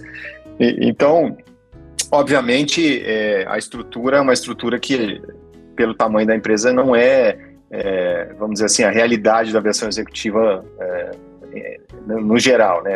A aviação executiva mais comum é a aviação como o J V voa, com um avião só e tal, né? Mas, por outro lado... É muito, é muito legal ver uma estrutura desse tamanho numa empresa forte como essa e ver uma pessoa como você, Dubiela, que é um cara, que é um, é um gentleman, um doce de pessoa. Ok, e, isso, obrigado. E, e que está aí há dez anos, cara, e que a gente sente que você fala com o coração, assim, que você fala é, da empresa com carinho, sabe? E é muito legal ver isso, assim, é muito legal ver essa relação que você, é, não que você, né, mas que a, a empresa criou com os funcionários, criou com você, né, e que você é, foi acolhido, né, e, e a gente percebe com, ao, ao longo desse papo aqui que você é, tem um pertencimento, né, aí na empresa e, e essa liberdade que o, o, o Luciano dá para vocês e, e a personalidade dele, que acho que cria esse ambiente muito positivo, né? E eu acredito que você acaba, acabar ficando mais dez, vinte anos aí, ou, ou, ou não? Ah, Deus, oh, ouça, culpado, eu... eu até tinha mais uma, uma, uma, uma, uma amendment para falar, que entra quase na, na questão espiritualista ou religiosa, mas também fala sobre a questão de como você perseguir um sonho. E no caso do Luciano, é, como ele construiu o, o trajeto dele, o sonho dele grande, como ele mesmo fala, né? Só que vamos voltar lá para a cidadezinha de Brusque, em mil novecentos e oitenta e seis, quando o Dubiela morava lá na, na, na cidade, e o Luciano alugou uma loja na frente da casa do Dubiela. Ah, essa história, isso, é, isso é muito o, legal. Isso é, o Dubiela é, me contou isso ontem. Então tu tá falando é. de pertencimento, só que vem algumas coisas que algumas pessoas vão, vão chamar o acaso, ou o universo, ou Uh, as coisas que são para ser ou coincidências da vida, porque era um cara fazendo um comércio antes da década de noventa com uma loja alugada e, e a, essa loja alugada era na frente da casa do Dubiela, né, Dubiela? É, não, isso é fantástico, assim, a, a trajetória da empresa, a trajetória do, do Luciano já por si só já é uma coisa fantástica, né? É, agora existe uma coisa engraçada nisso tudo, e o Luciano fala direto aí nas redes sociais, ele fala o seguinte: se você vai sonhar, já sonha alto, né? Porque sonhar não tem preço, é a mesma coisa, então já tem um sonho da sua vida, tem um sonho bem alto. E ele, eu acredito que sonhou bem alto para chegar onde ele chegou, né? Ele já mirou bem alto. Eu não mirei tão, tão alto, né? O meu sonho era, era trabalhar na aviação, graças a Deus eu consegui, é, e já estou bem, bem realizado, né? Mas o interessante é que em oitenta e seis, quando ele, ele montou a primeira loja dele, num espaço alugado, coincidentemente era na minha casa, é na frente da minha casa, na frente. E você para para imaginar que numa cidade lá que tem lá seus sessenta, sessenta e cinco mil habitantes, uma cidade pequena, que sequer tem aeroporto, não tinha aeroporto na época, é, você olha uma loja pequena, começando... Quem que, né, você poderia imaginar que aquele empresário ia chegar num nível que chegou hoje, a possuir três aeronaves de asa fixa, três aeronaves de asa rotativa? Eu jamais podia imaginar uma coisa dessa. É, na minha cidade, desculpa, também não era comum você ter pessoas ligadas à aviação. Eu não tenho ninguém na minha família ligado à aviação. Mas eu tive essa vontade, fui atrás e fui... Eu fui estudar isso aí. O engraçado disso tudo é que, olha a coincidência e como o destino, às vezes, é, coloca as pessoas próximas umas das outras. É, praticamente o único aviador de linha aérea que tem na minha cidade era o vizinho da frente dele, né?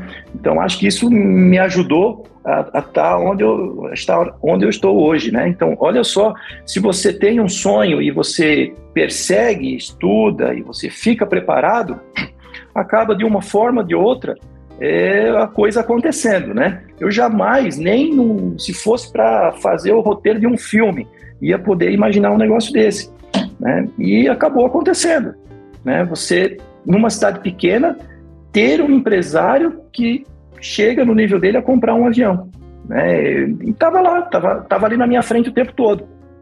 Então, como ele fala, acredite nos seus sonhos, vá, persiga os seus sonhos, persista, que você vai, vai encontrar as oportunidades, né? Isso aí é, é inspirador, é muito bacana. Acho que pra, é isso aí, cara. Essa é a mensagem no final, assim, que, né, na minha visão, né, tu foi fazer a tua carreira, a tua aviação, e pra, de algum jeito ou de outro, né, se, se era coisa do destino ou se era, né, Deus fazendo alguma coisa, assim, isso, essa oportunidade estava ali já fazia muito tempo, né?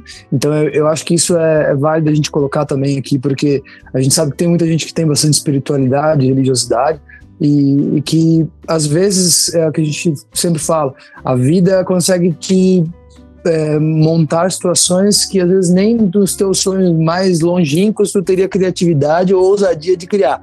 Então, assim, não só falando sobre a força do, das pessoas, né, fazendo o seu trabalho, mas como às vezes é, a vida traz essas coisas fantásticas pra gente. Eu acho que essa é a mensagem que, que tu, quando tu contou essa, a gente saiu para jantar aí ontem, e quando tu me falou isso, eu fiquei muito, vamos dizer, quase que impressionado, assim, como, pô, como é que pode, né, cara, tipo, essas coisas da vida. Então, né, eu queria te agradecer por compartilhar e, né, e, eu, e agradecer a tua presença aqui hoje e dizer que é um privilégio te conhecer, né, através, até porque, né, o Farol de Pouso proporcionou isso aí, e pelo teu tempo de poder vir aqui falar com a gente e contar essas tuas histórias e muito da parte técnica e da parte de safety, security, treinamento da executiva aqui para nós é uma, é uma grande fonte, acho que de curiosidade e agora de sabedoria compartilhada. Muito obrigado.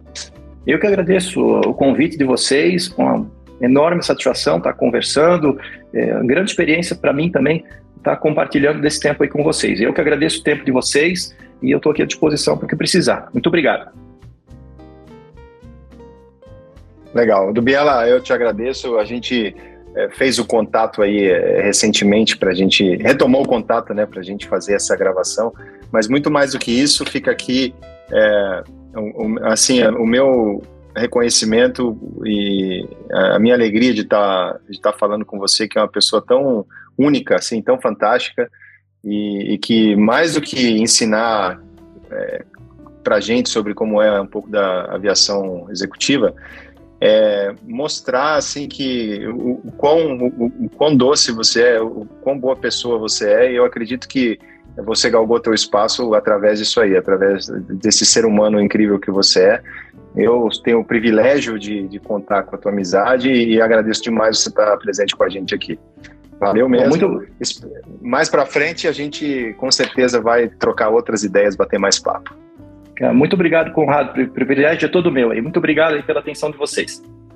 Valeu, Dubiela, um prazer. Eu vou ter que ouvir esse podcast de novo, cara. Eu acabei me atrapalhando nos horários aqui, para não dizer outra coisa, né?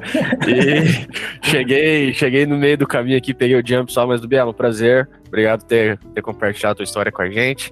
E esse foi mais um podcast, mais um Farol de Pouso, seu podcast semanal de aviação, com o apoio da Escola Realizar e da Hangar trinta e três, a marca de moda masculina do universo da aviação. Satisfação, até a próxima e tchau!